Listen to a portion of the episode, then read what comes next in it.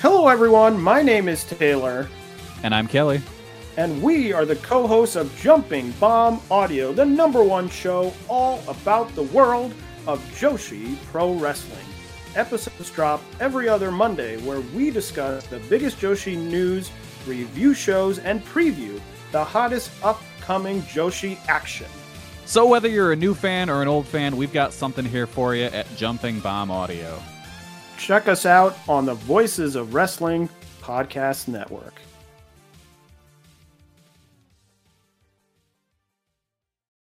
Without the ones like you, who work tirelessly to keep things running, everything would suddenly stop.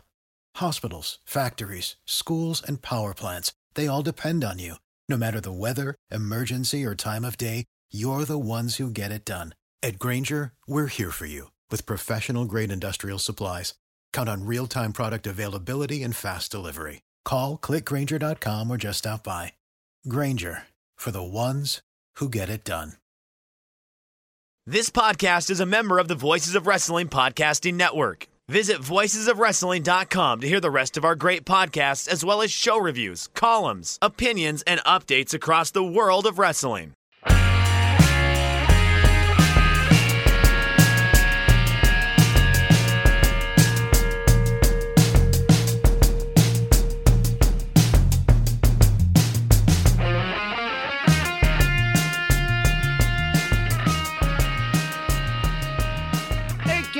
Professional wrestling? Wow. We like professional wrestling too. This is Shake Them Ropes. I am Jeff Hawkins. He is Chris Novembrino. It is April 21st, 2023. Happy 420 to those of you who partake. Wake and bake, baby. Chris, I'll, I'll, make a I'll, I'll make a compromise with you. Uh, my uptightedness and all that other stuff. Uh, Finally. my libertarian uh notions. Uh, I, I'm fine if you do it. I'm fine if you know edibles, all that other stuff.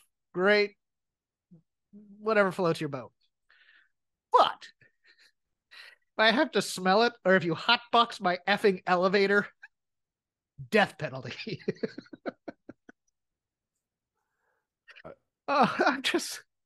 That's the one downside. Life of- is hard, man. no, Life that's is the one hard. downside of California. Is like I'm dressed to go out. I, think I've told you this story before. It, it was used to be my next door neighbor, which was the worst because it's just like, ah, great. I'm gonna be sitting here and pot smoke also. But it's like, I'd be. This is when I was getting up at like 2 a.m. to go to work, and I was like leaving at three. Some dude had just hot hotboxed my elevator. and I just, it's like, Sir Hawkins, you've been taking drugs? No, no, I haven't. I'm just I'm just trying to go to work and I live amongst pot smokers. Like so so so I'll give and I'll take. How about that? How did you celebrate, Chris? I mostly worked. I I actually I know didn't- you are now you are now in the field. Yeah, I didn't get a chance to actually celebrate really until like late in the evening, and at, at that point, it wasn't even really celebrating. It was like I'm gonna smoke and go to bed. Uh, it was not like a big, big day of uh, smoking. I was working at various dispensaries, handing out T-shirts and stuff, and encouraging sales. It doesn't sell itself. You need to give swag away. Well, no, there's a lot of products. So Yeah. people go in, they spend X amount of dollars, and we want to make sure no, that they're I- I- buying buying Dynamic Jack product. I, as I put it in our pre-show chat, it's like church on Easter. 420s when all the curious ones come out. You get converts. Come on over. Why not? Try some edibles. Yeah, no, edibles are fine. Uh, know, especially as a as a gateway Yeah. really then hooking them in. Well, it's an easy way for people who aren't used Yeah. to smoking to yeah, try. people who don't smoke. Yeah, and, and like, I mean, one of the things that I've become more educated on here over the last couple of months has been the not THC line of products. Like, I mean, the CBD products, uh, Yeah. the CBG.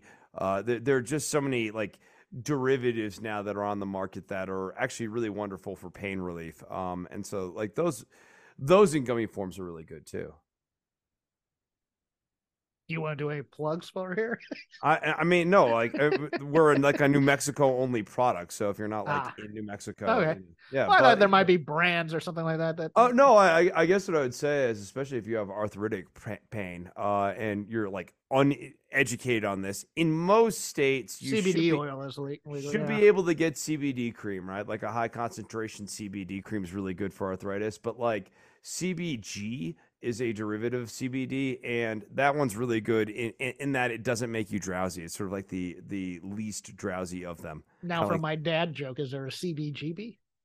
Uh, there's a CBN. Uh, Okay. I laugh because that has a whole different connotation where I grew up. That's the Christian Broadcasting Network where I grew up. Right, right, yeah. Uh, Pat Robert, yeah, the Pat Robertson strain of weed is really, really strong and preachy and Uh, judgmental. well, th- th- this derivative does put you to sleep, much like CBN. Oh, well, if you like wrestling, you're getting more of it and good and hard. Opening up our news as things stand right now, reading from the Wrestling Observer from this week, the return of CM Punk is scheduled for June 17 at the United Center in Chicago, which, being a Saturday night show, is likely the debut of the new weekly show, which I believe is called AEW Collision. Also, quoting from the Wrestling Observer, multiple people have said that Warner Brothers Discovery wanted Punk back as the star of the new Saturday show, although others have been told differently. We do know that he was extremely important in this deal, but whether the deal was incumbent on him, we've heard both ways. One person outside the company has seen correspondence indicating that Warner Brothers Discovery definitely or definitively, I think this is definitely, wanted him back, and other things that have happened in recent weeks, very much behind the scenes, have indicated to us that Punk being back is, if nothing else, very significant in everything. Now, give a little clarification of this. I am un- not sure, and I have been reading all the reports, and they're not sure either whether this is just Punk as the centerpiece of a quote unquote brand split type show, or whether or not Punk is the creative force and slash booker of this show. But I believe both have positives and negatives. But before we get into all that analysis, Chris, your thoughts on CM Punk being back in the fold and also this brand split, quote unquote, using the vernacular of the other company incoming. the brand split is baffling. I don't think it will help this show. I mean, the the only thing that it helps is that you have fewer titles on each show, but I think it makes a B tier of titles almost instantly. Uh, I, I have serious doubts that a Saturday show can get good ratings traction with or without CM Punk. And I also have my doubts that CM Punk is the same ratings draw now that he was Oh. a couple of years ago. So I I I- I think there's some, you know, bad will among the fans um towards Punk. And I, you know, like it, I, I I worry that he's on like a Cody Rhodes style trajectory right now. That's, you know, that's interesting uh, because I'm kind of the same way. I think there's a certain segment of this fan base that so loves Kenny and the Bucks that they're going to be vocal at shows booing down CM Punk whenever he's on screen. And you know, I, I, I also agree with you. I don't. What is the purpose of Ring of Honor with a new There- Saturday There's show? just not enough there there to justify a brand split is where I'm at. No, that too. It's like, okay, are we? uh, uh, The only reason there's a brand split, quote unquote, is because there's a too large of a roster with too many people who don't matter and aren't doing anything that you should probably be sending to the indies, like Private Party, like Top Flight, like all these other guys that you can put on TV occasionally, but they still need seasoning and they're not stars and they're in this morass of a mid card where it's like a bunch of good workers with no personality. And yeah, I think let's say this CM Punk thing doesn't take too, which is a very decent likely outcome here, right? yes, Then you've done this brand split, and what? You're just going to collapse back in? How right. goof- how goofy is that going to look? Uh, and also the, the thing about this is like the punk being the creative force is very interesting to me as well Because what if this show starts to get more buzz than Dynamite? We uh, the, the problem here with the brand and the, the the roster split or whatever is I don't know if you have enough people now that this well has been poisoned to have a happy coexistence with Punk. And I say that as someone who wanted Punk back in just for the money and for the run that they would get out of this.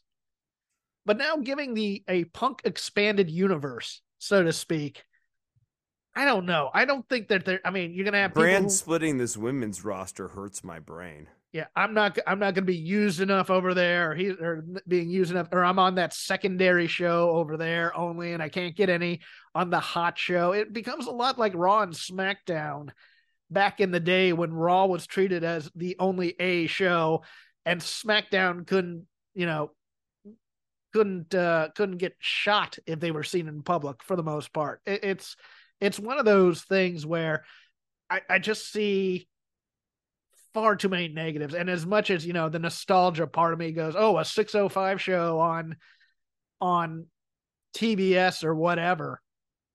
I mean, we we've seen with now the, the ratings on the AEW reality show are dropping like a rock. Rampage barely gets anybody watching it. quick story. Uh, I was playing a poker tournament last Friday at, at a casino, and they had the NBA on, and it switched to Rampage. And somebody at the table goes, "Who put on this WWE S you know, on the TV?" And said, "Oh, Jeff Hardy, he's still around." Those were the two big takeaways from seeing wrestling on TV from somebody who doesn't watch wrestling, obviously. So that's always interesting. But it, it's it's one of those things where it's like this could do far more damage to an AEW roster than one thinks. And they're not doing a lot of innovation. It's not like they're going to come on, this is going to be a totally different type of take on professional wrestling or anything like that. It's just going to be more matches in front of a live crowd, you know, an arena crowd. There might be marathon tapings, there might be a second crew touring the country. And so you have two nights of TV tapings. It is fascinating to me that AEW's strategy for taking on WWE was to flood the market with more product, thinking that it was a more superior. You'll understand this as someone in the trade, Chris. a more superior brand with a stronger addictive value or whatever, however you want to put it, better work rate, but still, you know, hey, it's wrestling for two hours and there's not a lot of thought in it. We're just putting things together and hey, wrestling fans will watch wrestling and WWE fans will watch WWE type of a thing. Yeah, I, I mean, even thinking about it as a product line, that doesn't fully capture the problem of it, but it does a decent job getting the start of it. So if you're thinking of it a product line, you have your flagship product, and then ideally you have some revenue being driven by these secondary products, right? Yes. But if you're not getting to a certain point with it, then you're just spending a lot of money producing these secondary products and spending resources to make those products when you could just be focusing on making a better primary product. And AEW definitely suffers from that problem. Um, but like then the other problem that AEW suffers from is that you need to have an overarching narrative from show to show to get people to pay attention from show to show. Yes. You can't just have matches for matches sake. And so in this sense it's even worse than thinking about it as just like a product line that's oversaturated with too many things or like a restaurant menu with too many dishes. In this sense, if people aren't eating from all of the dishes on the menu, aren't buying all the products in the line, then it dilutes the interest in even the flagship product.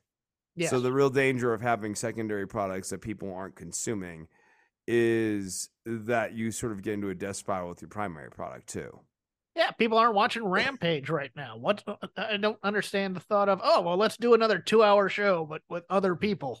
It's like, okay. It's not like the people that put on Rampage are people that people don't like. If you told me they were wrapping up Elevation, um, or you know, yeah. ra- uh, wrapping up Rampage and replacing those products with this new Saturday show, that would make a lot more sense to me. It still would not justify a brand split, but it would make a lot more sense in terms of okay, we're reorienting, we're pivoting towards CM Punk here, but I would just see if the CM Punk thing even takes before giving him the keys to a brand split. Uh, I don't know the the company needs a brand split. Uh, and I They need a brand, to be honest with you. I gotta be. I mean, when you think AEW wrestling, what do you think? I mean, some people will say good work rate. Yeah, But- I mean, it would be great matches, but at this point, when I think of AEW, honestly, I, I think of like a a long match that has blood in it. okay, no, that's fair. Yeah, Moving Uh, it, it Oh, might be a main event. It might be a main event level match. It might be like a you know kind of like a more mid level match, but like a fifteen to twenty five minute match that has blood in it. And every week you're gonna get blood from somebody. Yeah, Yeah. Okay. Fightful Select reported that WWE and Twitch have reached a deal that will allow talent to broadcast again on the platform with almost no restrictions. Basically, the only restriction is they would need permission from WWE to have non WWE performers on their Twitch streams. Talent will get more than a 50 50 split, with WWE's end coming from the non talent side. That's interesting because remember that used that was a main bone of contention for somebody like Adam Cole leaving, and also for from Zelina Vega uh, deciding to walk away from the company at one time too. But it looks like uh, looks like there's at least an amicable type of arrangement. Although, um, you know, as opposed to the 50-50 split between uh, the the the streamer and Twitch, it'll now be more than 50% for the talent and Twitch and WWE splitting. And and from what I've read, it WWE's percentage will probably be in the single digits of some kind. I think that's extremely reasonable. I think that's a nice modernization of the relationship. Yeah, and especially you know if people want to make more. I mean, the NXT people, especially because of those contracts, wanting to stream video game playing, and people will watch. You know, why not let them have a little bit more uh disposable income? I'm here for that. But someone who did get some disposable income and in, is in trouble now, Ted DiBiase Jr., former WWE wrestler, indicted on multiple charges related to the diverting of money that was supposed to be earmarked for legitimate welfare recipients in Mississippi. The indictment against DiBiase Jr., 40, called the funding that he received a sham arrangement designed to divert federal funds for his own personal use and the use of others, both known and not known to the grand jury. DiBiase Jr. was charged with one count of conspiracy to commit wire fraud and to commit theft concerning programs receiving federal funds, six counts of wire fraud, two counts of theft concerning programs receiving federal funds, and four counts of money laundering. The indictment came from a grand jury in Jackson, Mississippi on April 18th and was publicly announced two days later. And of course, Chris, it was uh, it was broadcast as former WWE wrestler Ted DiBiase indicted so everybody thought it was his dad. But uh, any recurring thoughts to this thing? Because Brett DiBiase is already, I believe, pled guilty. Everybody's got their price, Jeff. Oh, jeez. This is also the Brett Favre thing too. Once once that happens, but yeah, that's uh, I wonder if McAfee has anything to say about that. I'll have to look that up later. Um, Dax Harwood canceling his podcast this week, stating that there was a strain on his career and his, on his interpersonal relationships with other wrestlers. I also happen to think this came from on high after re-signing, but uh, I think this is a good choice, Chris. Probably so. It seemed like that podcast was causing him a little bit of trouble. Little bit of problems at work, because while it's nice to kind of open the door and be a little bit free balling on the opinions and things like that. The problem with being honest about your opinions, that honesty isn't always the best policy. yeah. Oh, yeah. We've had some trouble with these guys in the past. Hey, wait, I heard what you said to a national show. we were doing that. Oh my goodness. Um, Bushiroad Wrestling, uh, apparently, which is New Japan and Stardom, we're told they could bring in Trinity Fatu, the artist formerly known as Naomi, but felt it would cost too much for the return and thus far haven't made that deal. That's kind of intriguing.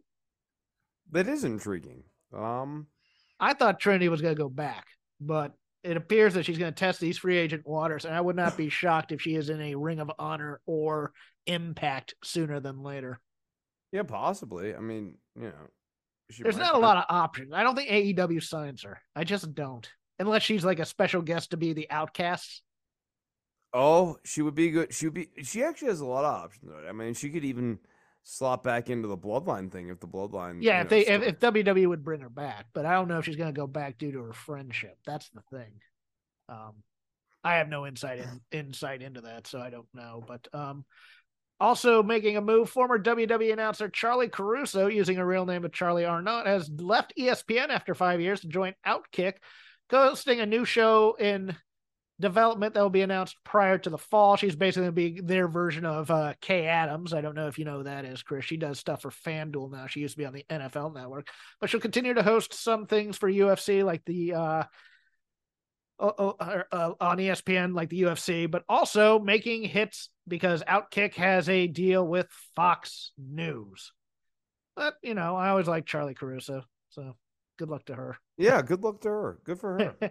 uh Haley and Hanna Cavinder, uh, who are on NIL deals to WWE, have forgone their senior year or their their last year of eligibility at the University of Miami have entered the WWE Performance Center. Now, why do I bring this up?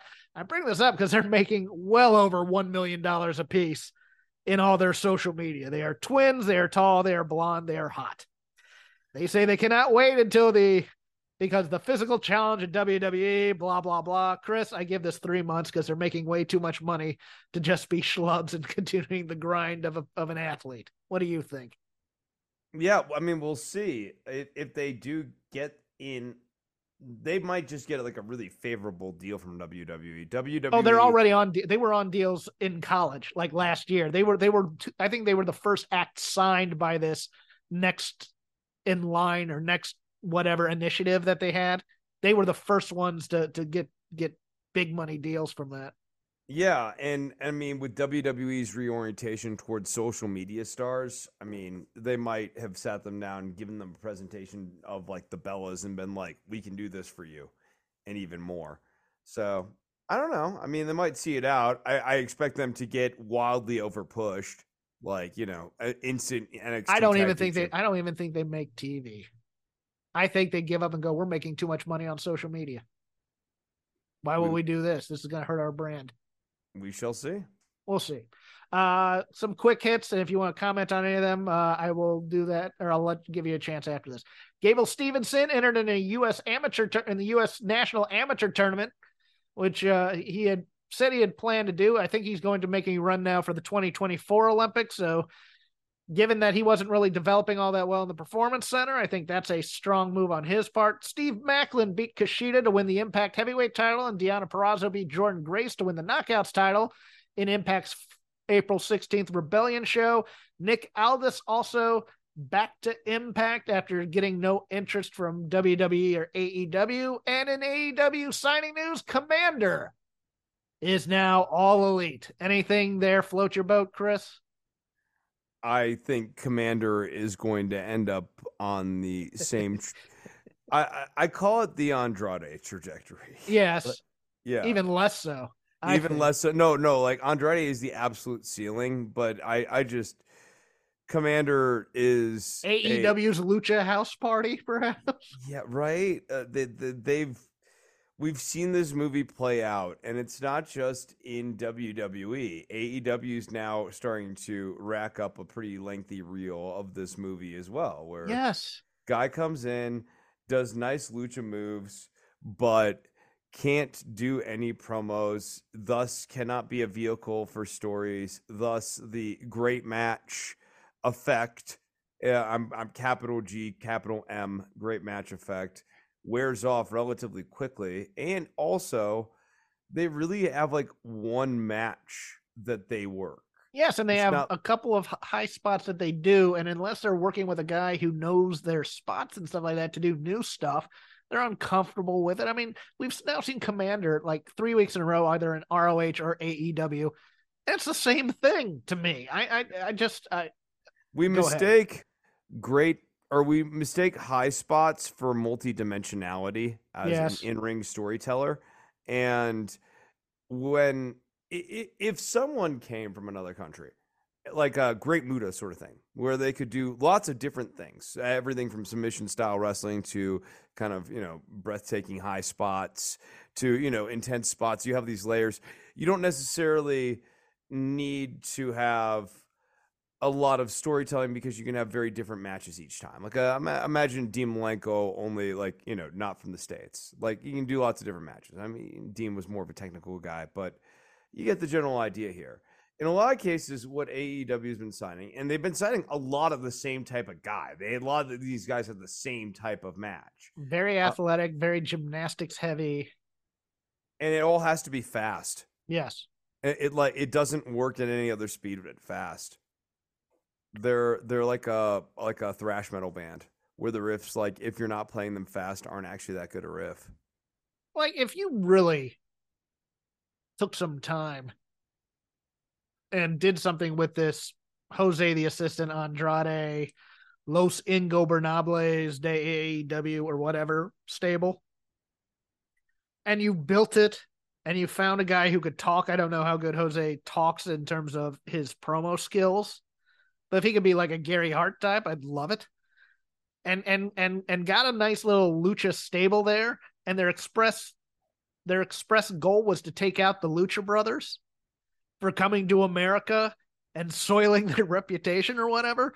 That would be an interesting feud to me. I could deal with that, but you know, they're just gonna they're gonna they're gonna stick them on there with like Dralistico versus you know Penta or or, or and and thing and you know we'll have the the lucha match. This is the lucha spot, but they're never going to get above that mid card thing, and it's going to be very first hour of Nitro where you know oh here's La Parka versus Juventud Guerrera. Now I might enjoy that because I love La Parka and I kind of like Juvi, but there's a ceiling there, and they're going to hit it very quick, being on every week, week after week after week. And some guys should be here on short term contracts, and some guys should be here on long term. Yes, contracts. rotate them, make them special. Yeah. And a guy like Commander to me is a three month sort of deal. You bring him in, you have a program, maybe two programs that you want him to work. And then, you know, we'll see you again here in like six to nine months. And instead, it appears that this is Tony who's going to bring them out at the point. Well, we need the crowd to pop. So we're going to put some high flying action in there and it's going to be Commander doing his walk the tightrope and do a do a dive thing. And it's like, okay, great. This but isn't after... a show where the problem at the end of it is, oh, there wasn't enough action. Like, yeah, the show always has action. That's, I mean, if anything, the critique is that like action alone isn't enough. That ends the news part of the show. Now to the lazy river of wrestling criticism. Whatever we watched, whatever we saw, whatever's on our mind in the world of professional wrestling, we will talk about here. We kind of dipped our toe a little bit on the commander talk, but uh oh, I want to do one more thing then. Let okay. me start. Okay. Isn't it crazy that Damon Kemp is such a better professional wrestler than Gable Steveson? Uh, yes and no. It, it's, I mean, it, it's one of those things where, and this was the warning I always gave where, where when they were looking at, well, we're going to go and we're going to get all these high performing athletes to be in WWE, as opposed to say, you know, the people who did like track and field in high school but are now in the drama department type of a thing, who are still very athletic and and and things like that. Like to me, you look at a family, so to speak. Okay, Damon Kemp is the little brother to Gable you know, the guy that gets all the attention. So how is he going to make up for that? Well, he's going to develop a personality of some type to get attention. And that that doesn't shock me at all. Eh, you know, in terms of little brother syndrome or whatever. It does not shock me that Damon Kemp has an awesome awesome ability to do promos in this thing in addition to being a pretty good professional wrestler type of a thing because that you know he didn't have the athletic ability and and and he didn't he wasn't put in that upper echelon of you know the the some of these athletes who are very very high level they're only in the gym and they're only in the jockocracy and they're all those are that you know live eat sleep breathe train train train train train type of thing as opposed to hey i have friends who i go out with on a friday night for drinks and type of thing and that to me would probably be damon kemp's trajectory he probably developed a pretty good think uh, you know a pretty good personality to attract friends and stuff like that to make up for the fact that you know all he had to hear about with how great his brother was. Is that track for you? No, I, I think that's all that's all correct. It's just uh He's great though. I love him. He really he's really good. It's I want them surprising that we did we didn't get him. to a point of Gable and Damon up against the Creeds. Yeah. I was, I was at least expecting us to get to that point. you know, I, I I texted you this week. I want him and and uh, Grayson Waller as a tag team. Heck, I mean, it, to bring them up to the main roster that way, since we're lacking in teams up there. But Those Yeah. guys would have so much personality God, together. yes.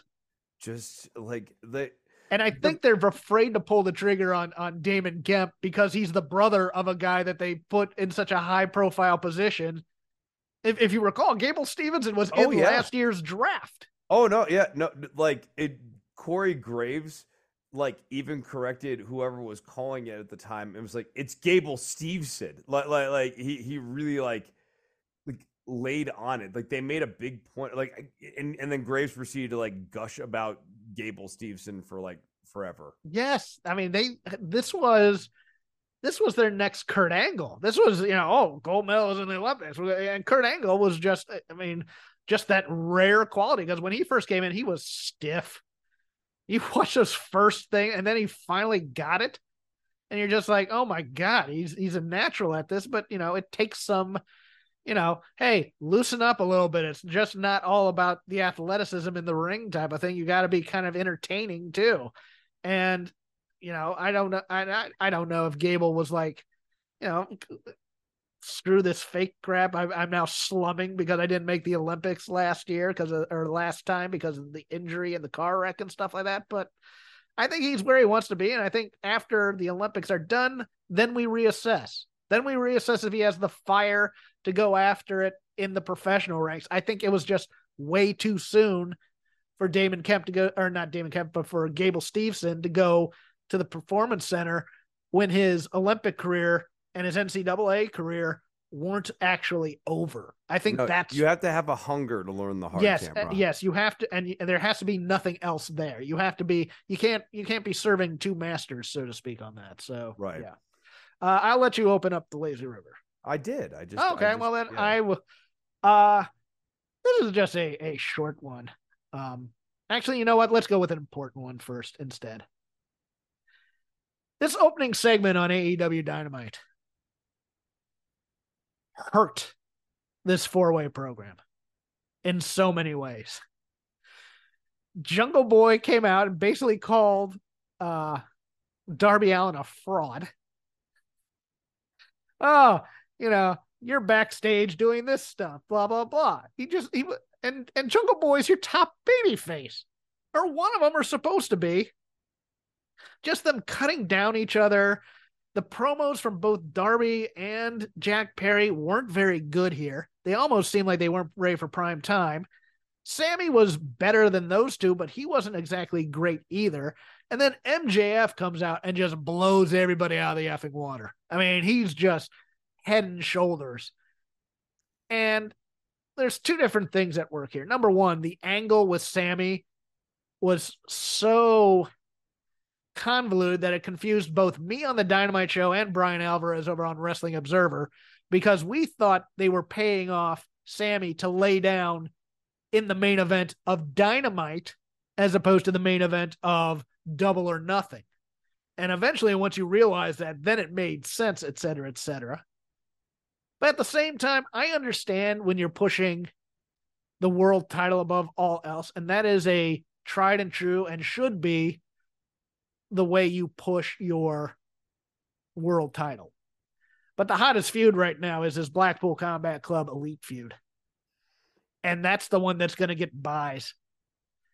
And I think you I think you need to put a little I mean, I think you need to put a little bit more into that um as your top feud than this four-way. Because I think it's failing a little bit. I remember last week when we said, "Oh man, the match to make is Darby and uh, MJF. They need to make it a one-on-one."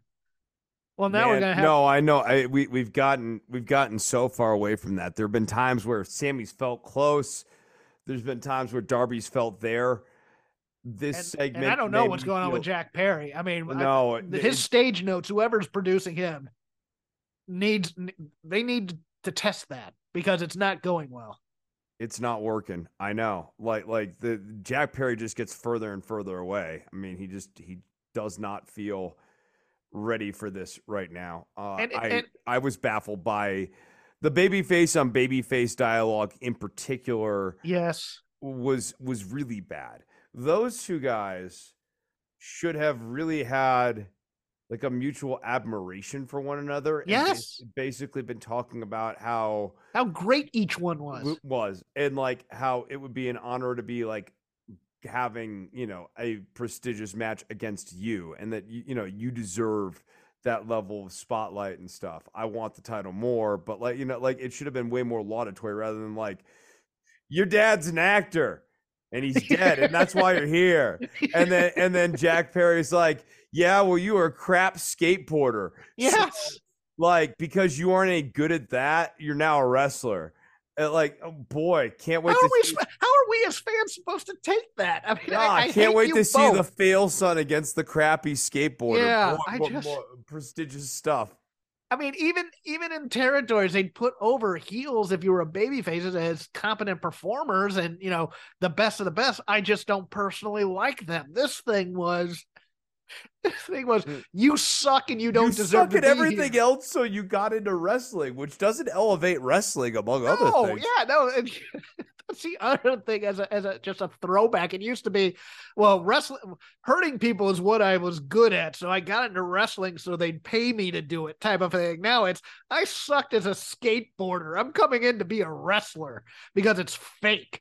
You know, that kind of thing. And you're just like, what what are we doing here with this program? And then I thought the ending of Sammy Jungle Boy if we're still if the end game is still to get to the four way that's the time and and i get that this is how they got out of it was that angle where where mjf pays off sammy and eventually that check's gonna bounce or it's gonna be no good so that we bring back sammy into this and i just assume next week tony khan's gonna say well because of the actions of of mjf we're putting them in a triple threat match now. And then the Jericho Appreciation Society will somehow make that a screw job and then get to it.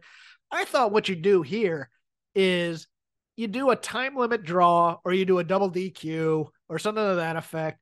And MJF's like, oh wait, okay, good. It's a one-on-one match with with just me. No, no, we're gonna add those two in.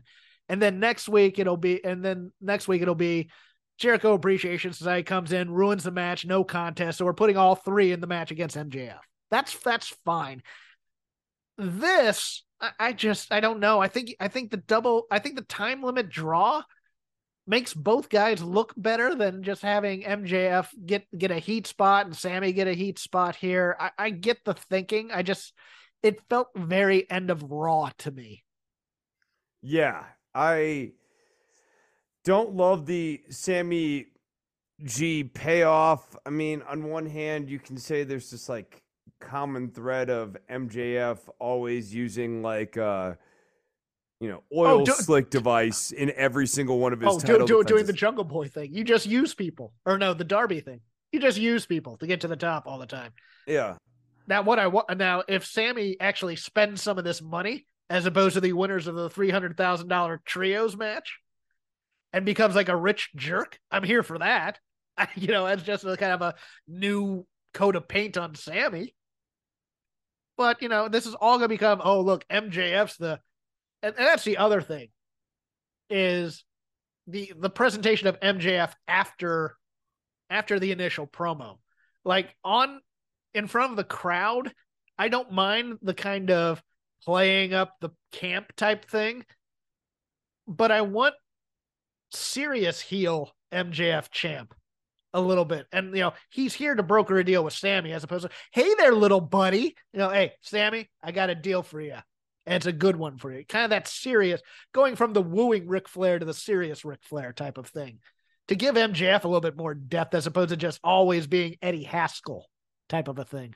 Well, and Sammy is now kind of narratively in a precarious position too, where he needs to come out of this not looking like an idiot. And Yeah. I don't think he will. I think he'll come out of this looking like an idiot too. So, circling back to the question of is this feud working for any of the quote unquote four pillars? I don't think it is. Maybe MJF, but that's maybe, maybe MJF. Yeah, yeah. You, you you can argue MJF. Um, but the the other three, and the point was to really elevate the other three. Um, And, and they just they undercut themselves is what they did. They had one step forward and two steps back. yeah, they were there, arguably there last week with Darby. Yeah, they had they had Darby That hot, was and they had they they definitely had him heated up. And You're just a geek skateboarder. What the? What are you doing? Oh, and you're a fraud backstage because you're really not friendly with anybody. I just, I, I legit threw my phone onto the other couch. I went, "What are you doing?" just just like uh they they just don't know what they're doing with that. There- is no other way of putting it. You nailed it. Like, what are they doing? They have no idea. Yeah. Uh, your turn, sir. Okay, Wardlow versus Powerhouse Hobbs. Uh, okay. Wardlow is back and better than ever, baby. Do you want me to respond to that? I mean, I, are you know uh, he's gonna feud with Luchasaurus? here, here, the new and improved Luchasaurus. Would you care to Would you care to comment on that, sir? Uh so we've now saddled Hobbs after what a three week run with the title with QT Marshall and his band of wacky, funny sketch comedians. We didn't even really fully explore in the last episode how ridiculous the car angle was. I know we've been talking about it on the Discord, but I didn't mind it. I, I just it's like one of those things. where- I mean, but they needed to establish the car as something he cared about, Well, and I then two weeks later destroy this. it. Okay, go So, for it. like they've spent weeks establishing that Hobbs like grew up in a box and then Yes. like lived in a box. yes, he lived in a box, as Right. as all all these stories start and end. Yeah, I- as every underdog does. So Jeff, Yeah. he he grew up in a box with Grandpa Box, and then he finally got out of that and rose up through the streets. was a potato. Yeah. My grandfather was a fork. Uh, Yes. y- yeah.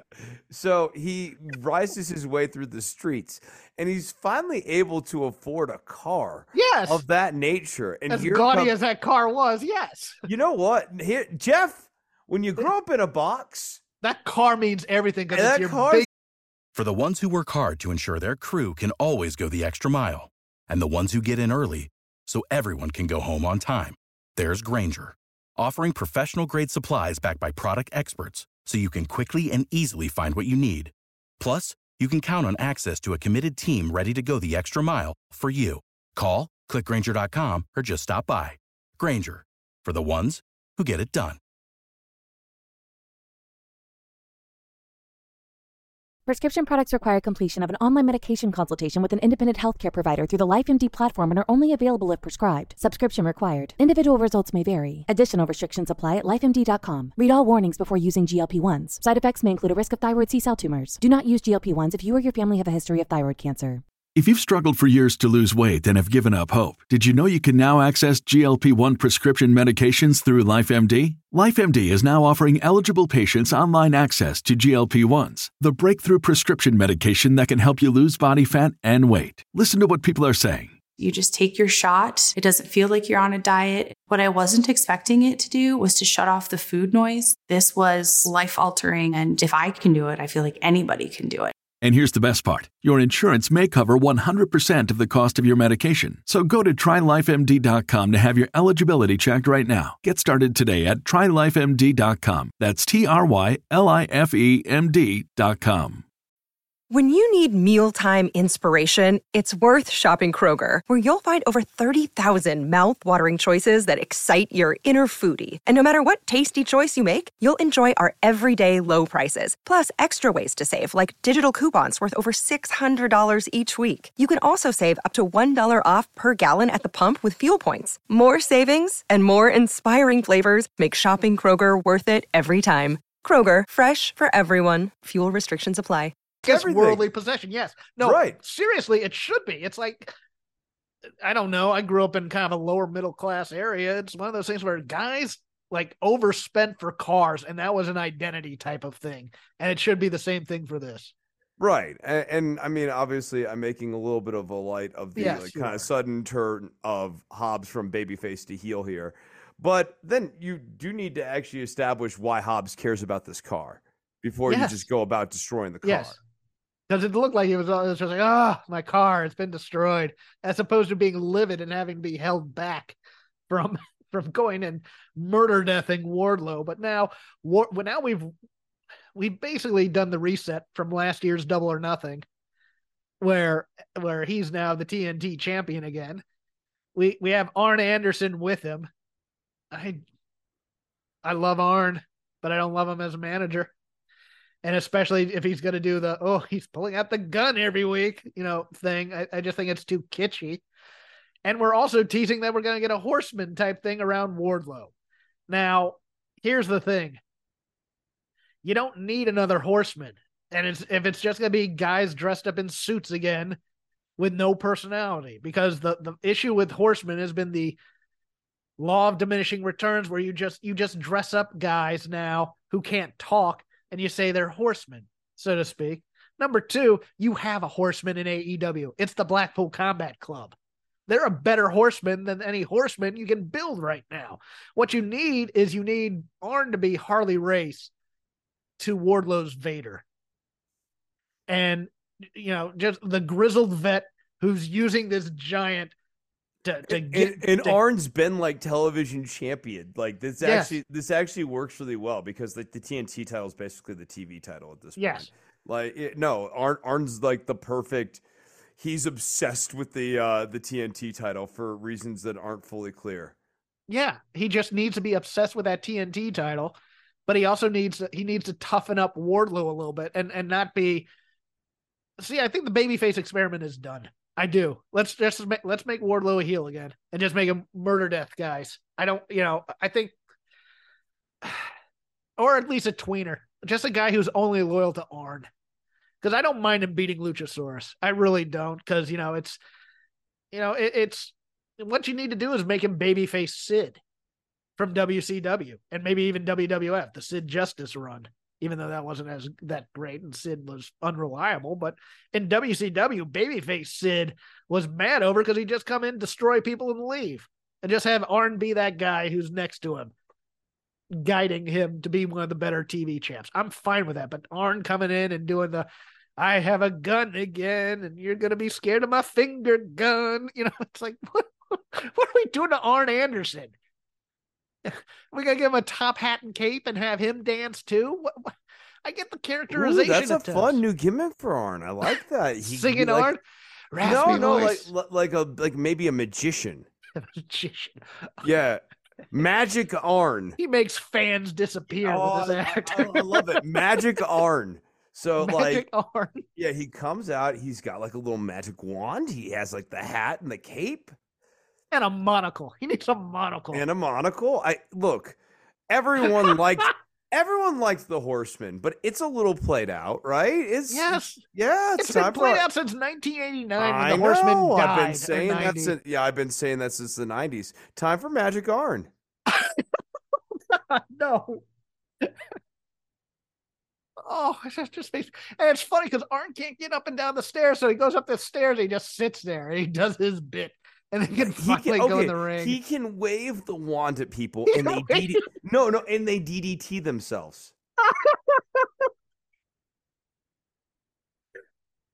I have a box this week. Uh, Who oh, am I gonna saw it have? what? No, he disappears an opponent in the box. Oh, there you go. Yeah, oh, that's great. Like, like, like, there's an outside spot. Like the Phantom of WCW. yeah, it- the guy falls out of the ring into the box. Arn Oh. like goes presto changeo on the box, and the guy's gone. He's the spellbinder from WWF. Remember that? I forget who he was in USWA, but they brought him in for a few weeks in WWF and he just died a death and he was a magician. I remember. I remember. Like, didn't he like pull like a bunch of like like Handkerchiefs from his yeah, mouth. Yeah, Yes. yeah, yeah. Oh, God. Well, okay, that didn't work because it, uh, and there's a number of reasons it didn't work, obviously, and a lot of that has to do with the cultural zeitgeist of the time.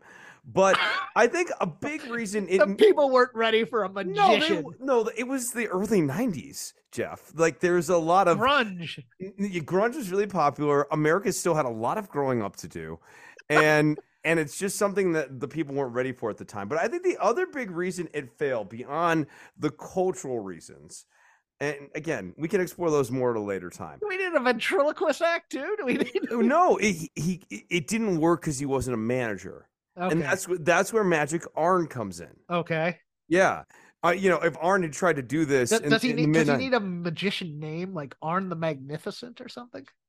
like I mean, usually you like and like you add like an Ondo or something to it. so, like, Awesome Arn in the world of illusion. Magic Arnando. Arnando. Oh, he could speak with like a Spanish sort of thing. No, no, I can't. I can't do this bit anymore. No. Okay, Lazy River. Back to Okay, that. all right, fine. I, you know, I I'm You you you on- workshop this a little. Have have I- a few have a few I- hotel think- I think- ballrooms with some people. Yeah, okay. I think you you see my little elves in the workshop working hard every day. Well, that's what else he needs. He needs elves. Okay, Magic Arn, Arn. Arn and his magical Arn- elves, and they make cookies, and Oh they live in a tree. Oh my god, Wardlow, Arn, and the elves. You telling me that that's not a main event act? That's easily 20 minutes of weekly television. Vince is salivating right now. Sign So them ma- all. So many coherent angles just immediately pop to mind. Uh, I am gonna give some love to 47 year old women, which are well within my dating range if I wanted to.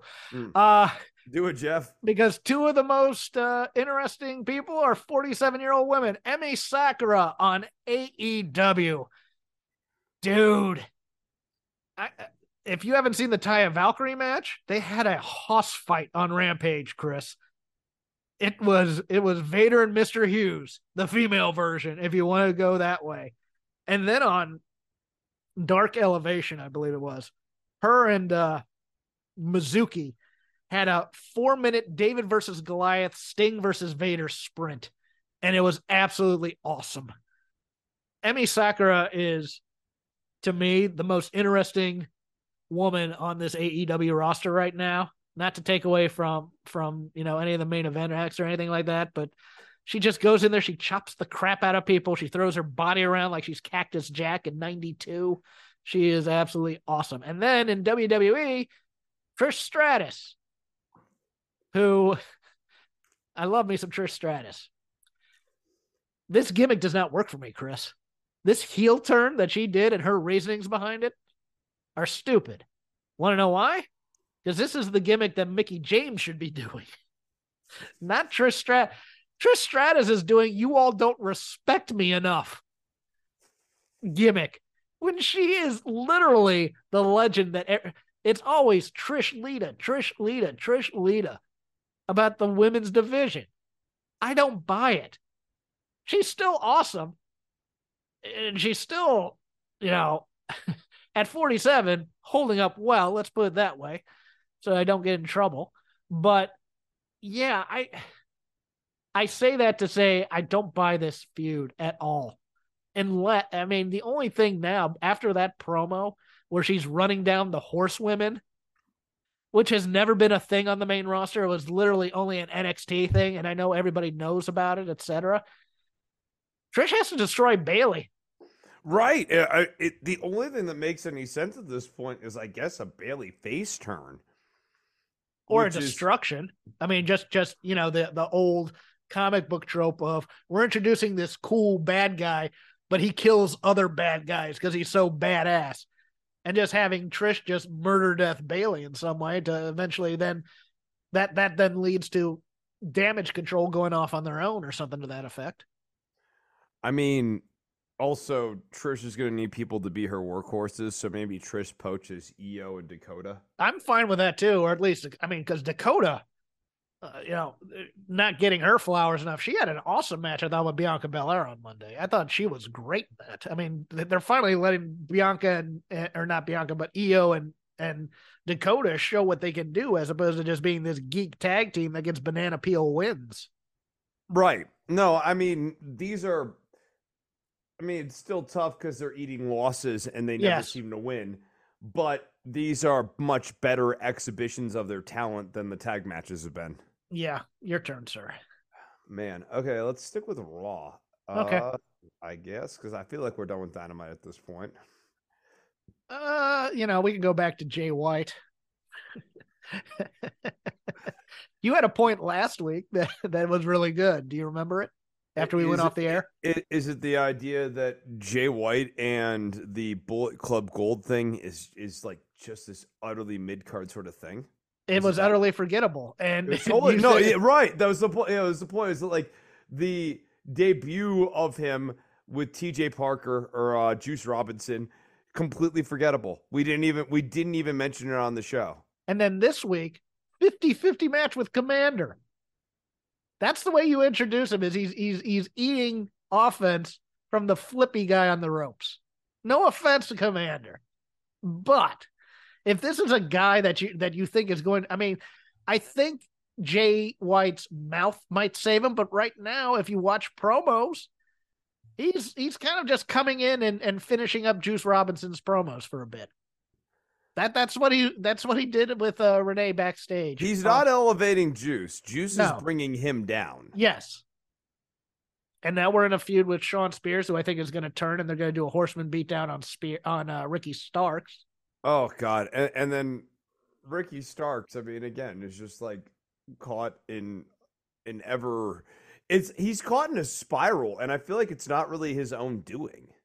Yeah, no, it's not. It's it's it's we had plans for these guys, and they all lost, but we elevated the guys that lost. They've elevated Chris Jericho. They've elevated Moxley, who lost in that feud. Yeah, Chris Jericho gets They've a elevated- feud they've- with Adam Cole. Yeah, they've elevated Daniel Bryan, who lost, or Bryan Danielson, who lost in the MJF match.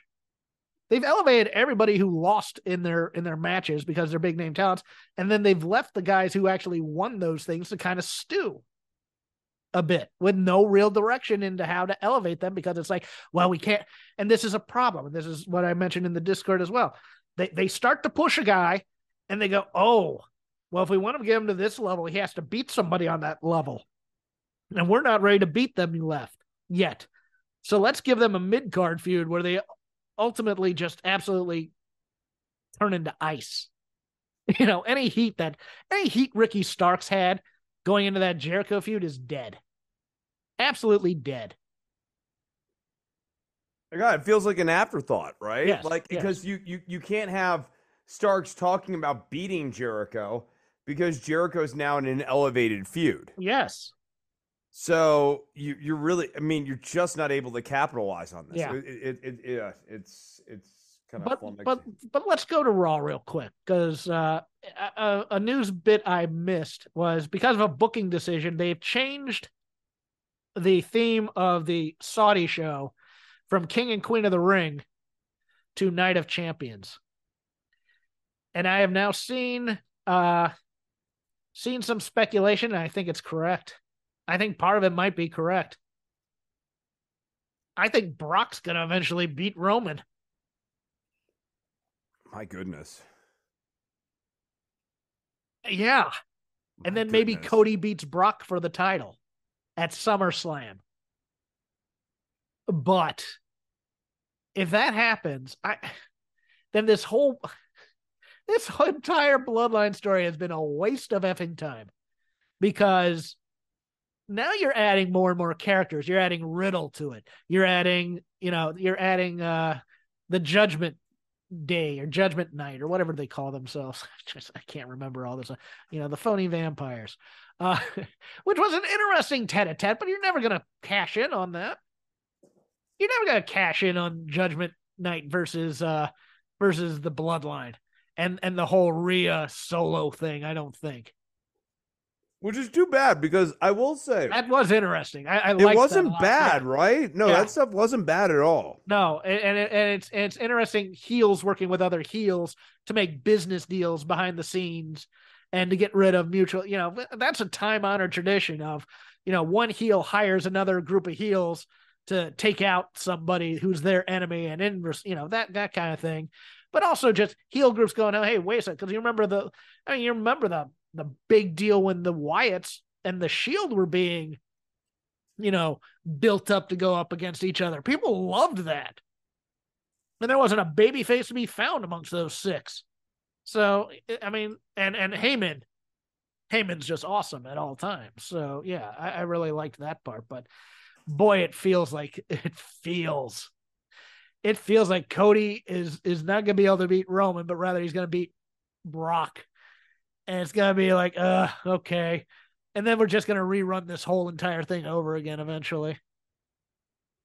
God, he'll be stuck in a Brock chase though for like six months too. Yeah, because they see Brock. It's gonna be big- like Heyman betrays Roman yes, at the end of all of this. yes. He's gonna go with the winning hand, Yep. Uh, and then eventually he'll re-betray Brock.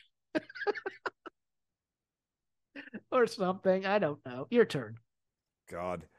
Um. All right. Uh, the Cody Rhodes. I, I staying on the Brock thing. Cody Rhodes against the security guards did not work for me. Okay. Um, he's not big enough to do the I'm beating down 20 guys. Some Yes. of those people are bigger than him. It just doesn't work. It doesn't work when you're that size. It's like Rey Mysterio can't beat off like eight security guards. I Sorry.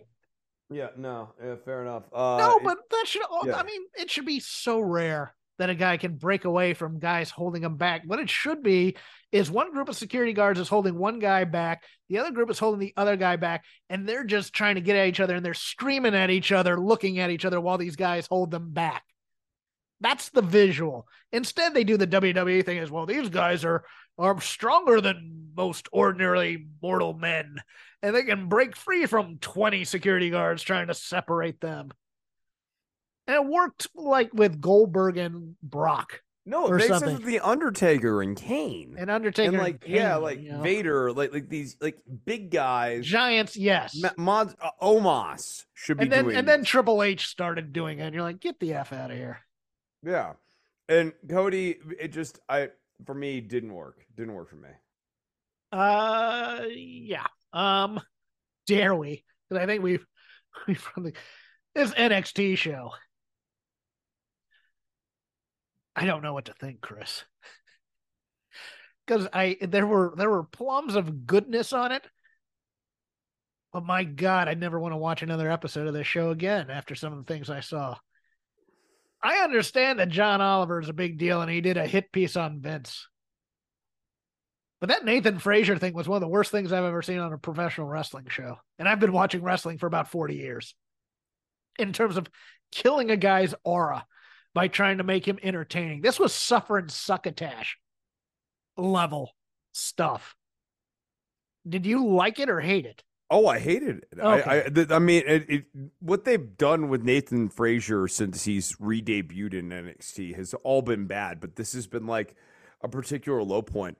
I also just think like he looked bad. Like he looks. He looked like he was about 30 years older. 'cause Bro, of the- okay, all the. Like I was about to say, Receding hairline. way older than he is. Yes. A- a- and I, I just, uh, it's baffling to me. all of a Yeah. sudden the baldness hit and you hate to see it in a guy because you know as as a fellow man of follicle lacking genes and genetics yeah and the beard yeah he, he looked older and you're just like ah man and this is what you're doing it's the long hair too I, you, you gotta cut that stuff short now but i mean there were like it's weird because one of the things I thought was really, really good on this show was that Roxanne Perez promo.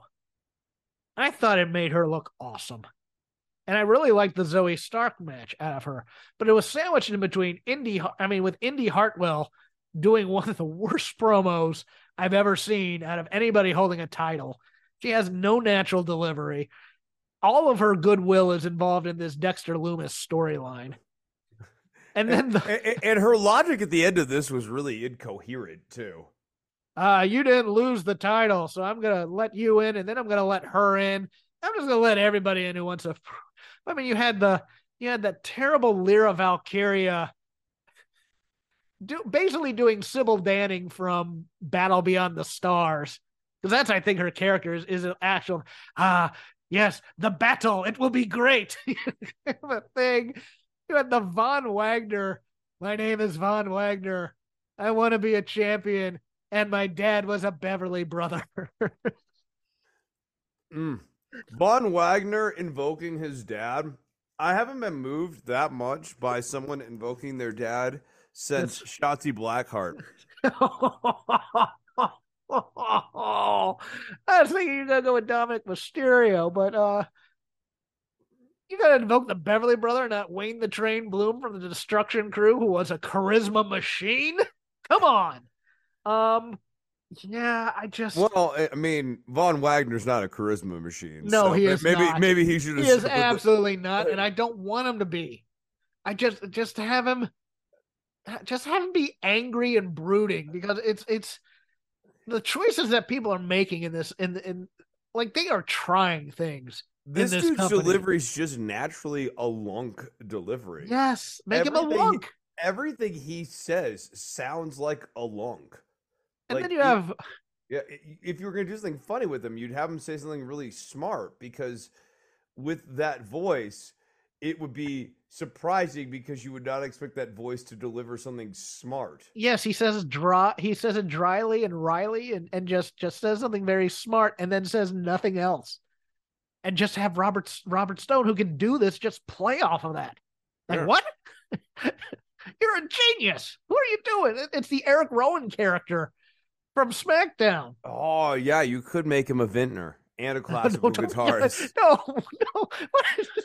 You want to make Arn a magician? You want to make Okay, I'm an ideas guy. I got a bit of a vision for what I want in the bad industry. ideas guy. That's No, the I- I- problem here. Okay, here's the thing. Would you rather have bad ideas or no ideas at all? No ideas at all. That's what I'm Okay, here well, for. that's no, that's, uh, that's but- how you get nowhere. you have you have middle manager Duke Hudson playing the in, insincere babyface when people want to cheer him. Drop that part of it. Drop it because it's there. And then you have I don't know what shade of brown you'd call this, but Bron Breakker is in the tanning right now, looking oompa loompa brown, maybe. And he's cutting these these promos. And I don't know if I like him or hate him, but there's something. There's something in there. I don't know if it's good, but there's something in there to them. And, and then, oh, the piece de resistance. That is French, Chris. Uh, the Brooks Jensen. Uh, what what's Briggs's first name? Oh, uh, uh, it's Brooks. It's Brooks Jensen. Brooks Jensen and and and Josh Briggs. Josh Briggs. This is the yin and yang of this NXT because Brooks Jensen stinks in any delivery he tries, and he's trying to play suave businessman, even though it's just basically I'm wearing a button down t shirt with my jeans kind of a thing. But Briggs, Josh Briggs, is doing some thespian stuff. His eyes are tearing up as he's talking to Kiana James. He is imploring her, please, please do. And I am watching this. I'm going, this man, this man needs an Emmy, Emmy reel for consideration. Because I'm watching his eyes, and they, they- I mean, they are, t- he's either putting drops in those things or he is doing some method stuff here. Because he is, he is working, Chris. This this man was working hard to put over this crap dialogue that he was saying right now. I was legitimately impressed with like Briggs's work. I, I look, I, I don't think uh, Jensen did a good job performing, but I think they did a good job with the makeover. Yes, they Like, did. he really does look like they made him look like 80s urban Urban cowboy. yeah, Very urban suit, cowboy. Yeah, suit douchebag guy. Yeah, no, no. He's he's he, he's the son of the oil businessman who's buying up all the town.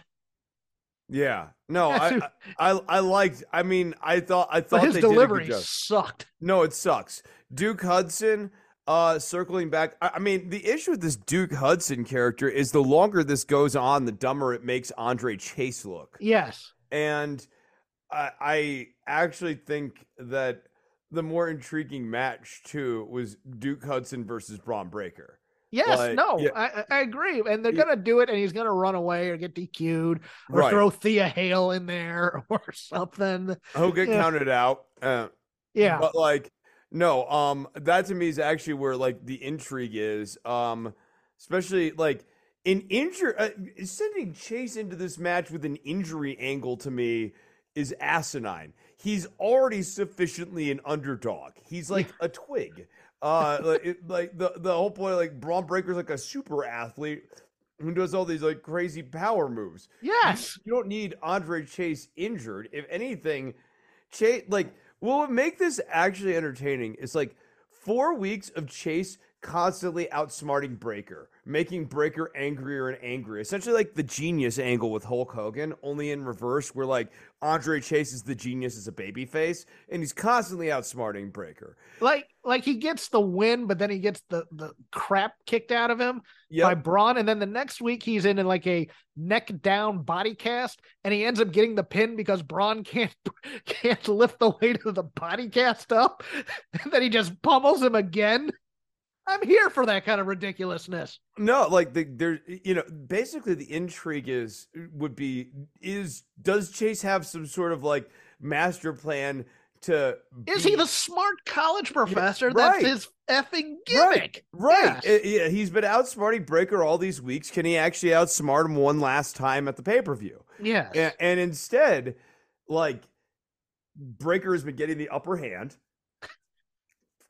You have Duke Hudson come out and cut a promo on himself, basically, and like, and- Chase is inserted in this match at the very end of it, and, And- and Chase he- is not going to win this match. And when Duke Hudson did the fire up spot, he was such. Uh, this is what people wanted. Yes, you've gone all in on the on the gimmick.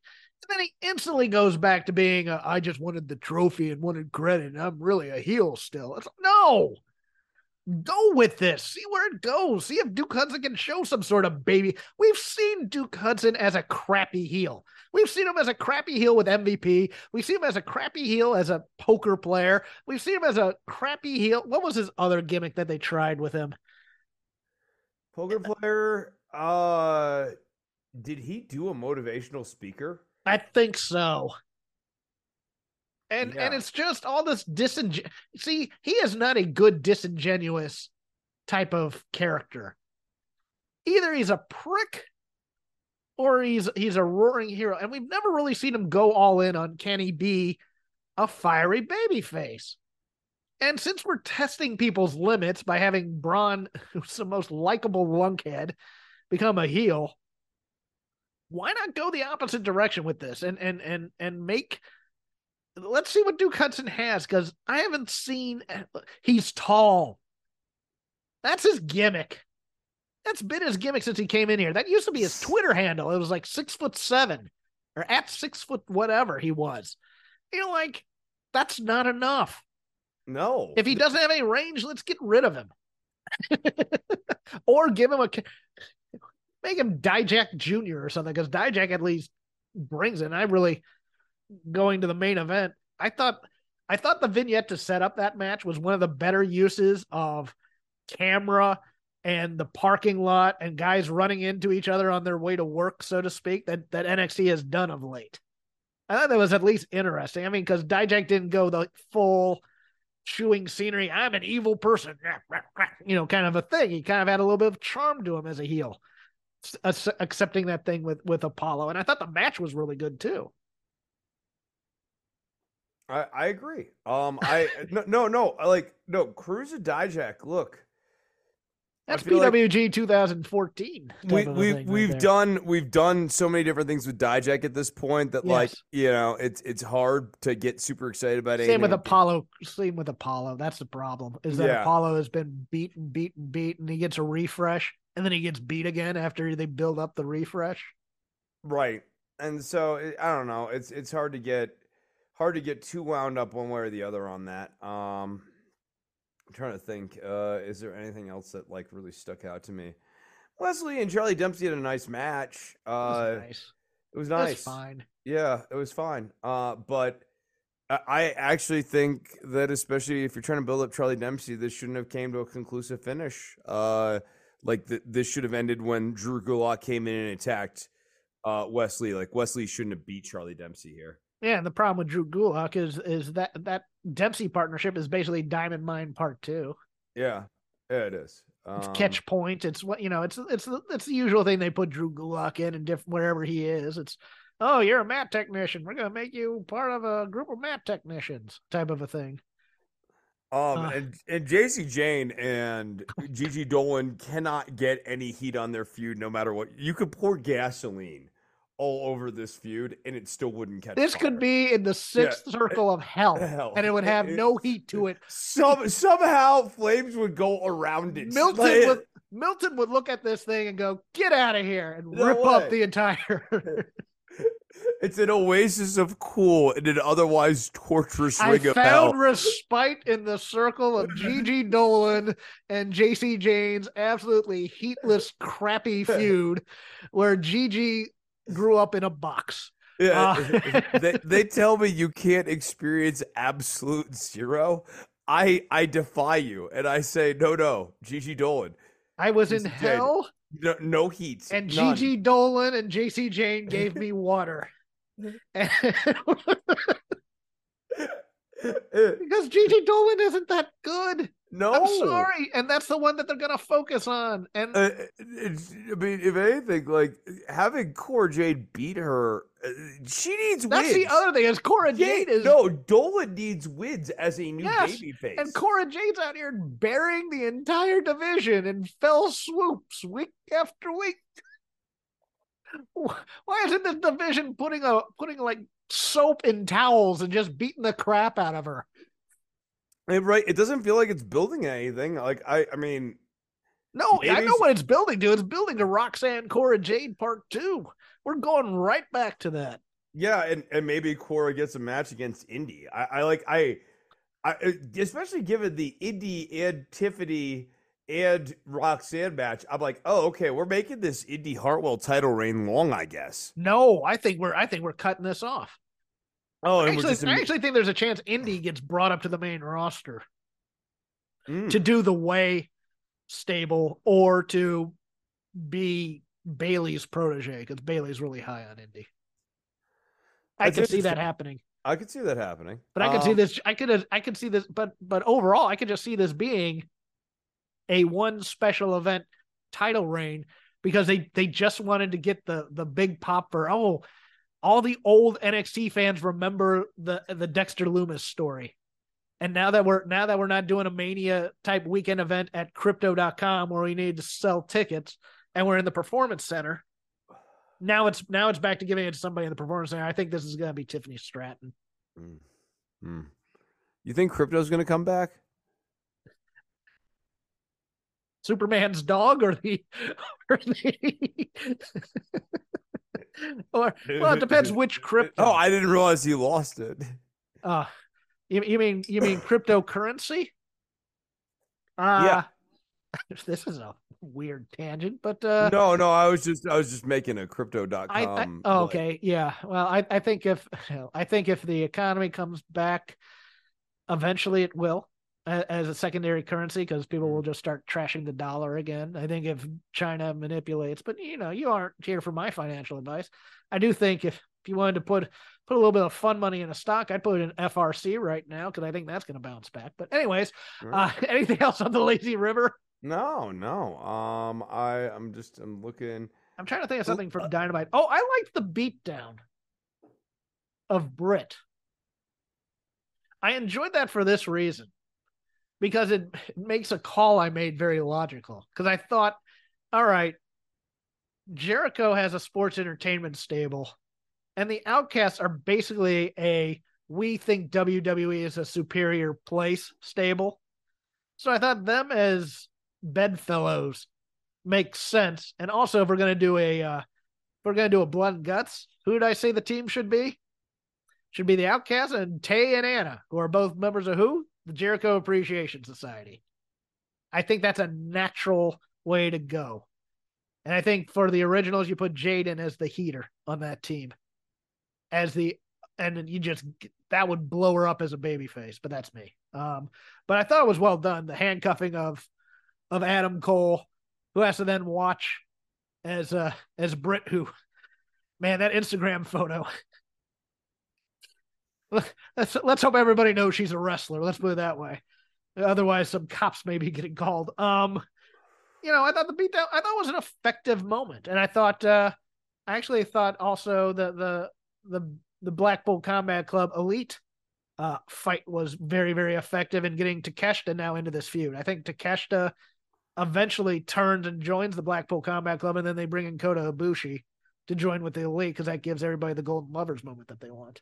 Oh, interesting, interesting. Yeah, like uh, I mean, I think he goes with Callis and he hangs with Daniel or Bryan Danielson, who he protected at one time because you notice they didn't fight. I just Right. think the I think the real problem with that feud is Bryan Danielson's character. I think it's too cheeky. I think it's too much of a of a fourth wall breaking commentary on what makes a real pro wrestler. I, I'm with you. I'm with you. Uh, I I think that by doing the meta stuff, they missed what is a much better pivot out of the MJF thing, which is that he hates the entire company now because he's not world champion. Yeah, he should be, and he should be world champion, and he should be like basically screaming at all the fans that he hates them because they're not mad enough that he's not world champion. Yes. Like, like they, they. I don't I don't want him to be a wink and a nod heel. No, I want him no. to be angry. They all betrayed me. You guys, uh, where where were my, where was my yeses? Where were my people behind me when I was getting screwed? I'm away from my family right now. And I have to be with you jerks type of a Yeah. thing. Although I think they're nailing Yuta. I think Yuta is doing great work as No, as and- Sean and I think like a lot of the other stuff, a lot of the other stuff is working. It's just like if they had actually more logically transitioned Danielson from babyface to heel coming out of that MJF feud. Yeah. And, and, and they, they they hadn't they did have a runway. They like like you know now, Yes. now it's easy to like kind of like look now and go like oh, okay yeah he he he loses his title match and it makes him livid at the company at the other baby faces that basically nobody was by his side when he was getting screwed and that includes the fans and like that last little yes plea at the end of that match actually plays right into it like the fans left him hanging you yeah, know? and I, I think uh, I think you turn you should turn Don Callis with Takeshita, and then Don Callis can be JJ Dillon here, and the other heels who you know they're not bad promos, but they're not necessarily great promos. They could all play off of him. I, th- I think that's a that that's your you know you want a horseman in there, you you have one there for you in some ways, and then you know you you, you have all the things for Forbidden Door and all that other stuff, and then once you decide to pull the trigger on Punk and FTR as another you know on the come heel, I'm, I'm hoping they're heels. How do you not make Punk and FTR heels? that's an that's a conundrum because Punk's gonna have to be a heel when he comes back, right? Uh, it seems like it. I, I don't feel like. I, I guess a better way of putting it is, will this crowd let him stay babyface? Yeah, that oh, you know what? That's and, and you brought that up earlier. Yeah, I I just don't see them allowing him. Like he'll be a baby. He'll he'll, he'll be the local baby face. He'll be Britain Pittsburgh, but he'll be but it'll only be in Chicago. Because I don't think the Chicago fans will ever turn on him. No, they'll never turn on him. But that would actually be a fun place for him to do his first heel promo, not on the fans, but basically sort of like announcing it's Chicago versus the world. That like, you know, he he's glad to be back here, but he hates everyone else across the country. Yeah, uh, I don't have any other points. Do you? Me neither. Well, let's wrap, let's wrap this up. You can follow me on Twitter at CrapGame13. You can follow Chris on the Instagram at Dr. Nove, D O C T O R underscore N O V. You can just follow the show if you want on Twitter at Shake Them Ropes, all one word. We are part of the Voices of Wrestling Podcasting Network. Enjoy all the shows on the super feed, the flagship, Music of the Mat, Open the Voice Gate, The Good, the Bad, the Hungy, whatever your niche interest in professional wrestling there's a podcast for you on voices. But if you want other audio from me, you can join Fight Game Media, fight, patreon.com slash Fight Game Media. For five bucks a month, Paul Ace Fontaine and I do a show on their subscription feed that thoroughly deconstructs, thoroughly deconstructs AEW And we go on about 15 minutes after the show. And that drops usually about uh, an hour and a half after Dynamite has finished up. Once again, patreon.com slash fight game media. And you can enjoy all the shows over on that feed uh, as, well. Uh, Chris uh, is in bands and he teaches music and he sells weed and he does a plethora of other things. So he's going to plug to you now. Yeah, you can follow me on Instagram.com at Instagram.com slash D-O-C-T-O-R underscore N-O-V. Dr. Nove is my name-o on the Instagram. They call me Dr. Nove. They call, me Dr. Nove. uh, yeah, you can follow me there for all of my Ace Frehley loving antics and uh, Base Freely antics as well. Freely, Yeah, yeah, yeah, yeah. Um, I play with Hondo Coyote. We play around Albuquerque. I will be doing shows with Two Player Game and uh, also Auto Electric here in the next week or so. So follow me on the gram if you are local to the area and want to catch me, or just want to keep up with the music and that sort of thing. I post about that stuff and my road travels on Instagram. See you next week. I got no button for this. Yeah, nothing. My name is Tyler Fornes, and I am one of the co-hosts of the Good, the Bad, and the Hungy AEW podcast here on the Voice of Wrestling Podcasting Network. We take a broad scope approach to the world of all elite wrestling and the entire universe of Tony Khan. We talk about the big matches, the big stars, the promos, the storylines, and we also look at it from a big picture perspective. How are things going to change over the course of the next 10 years with AEW still in the picture? How are companies like WWE going to adapt and adjust to AEW? Are they going to be a similar way like they did with WCW in the late 1990s? Will there be a counterpunch? We talk about all of that and more on the good, the bad, and the hungy every week on the Voice of Wrestling Network. Without the ones like you, who work tirelessly to keep things running, everything would suddenly stop. Hospitals, factories, schools, and power plants, they all depend on you. No matter the weather, emergency, or time of day, you're the ones who get it done. At Grainger, we're here for you with professional grade industrial supplies. Count on real time product availability and fast delivery. Call clickgrainger.com or just stop by. Grainger for the ones who get it done. When you need mealtime inspiration, it's worth shopping Kroger, where you'll find over 30,000 mouthwatering choices that excite your inner foodie. And no matter what tasty choice you make, you'll enjoy our everyday low prices, plus extra ways to save, like digital coupons worth over $600 each week. You can also save up to $1 off per gallon at the pump with fuel points. More savings and more inspiring flavors make shopping Kroger worth it every time. Kroger, fresh for everyone. Fuel restrictions apply.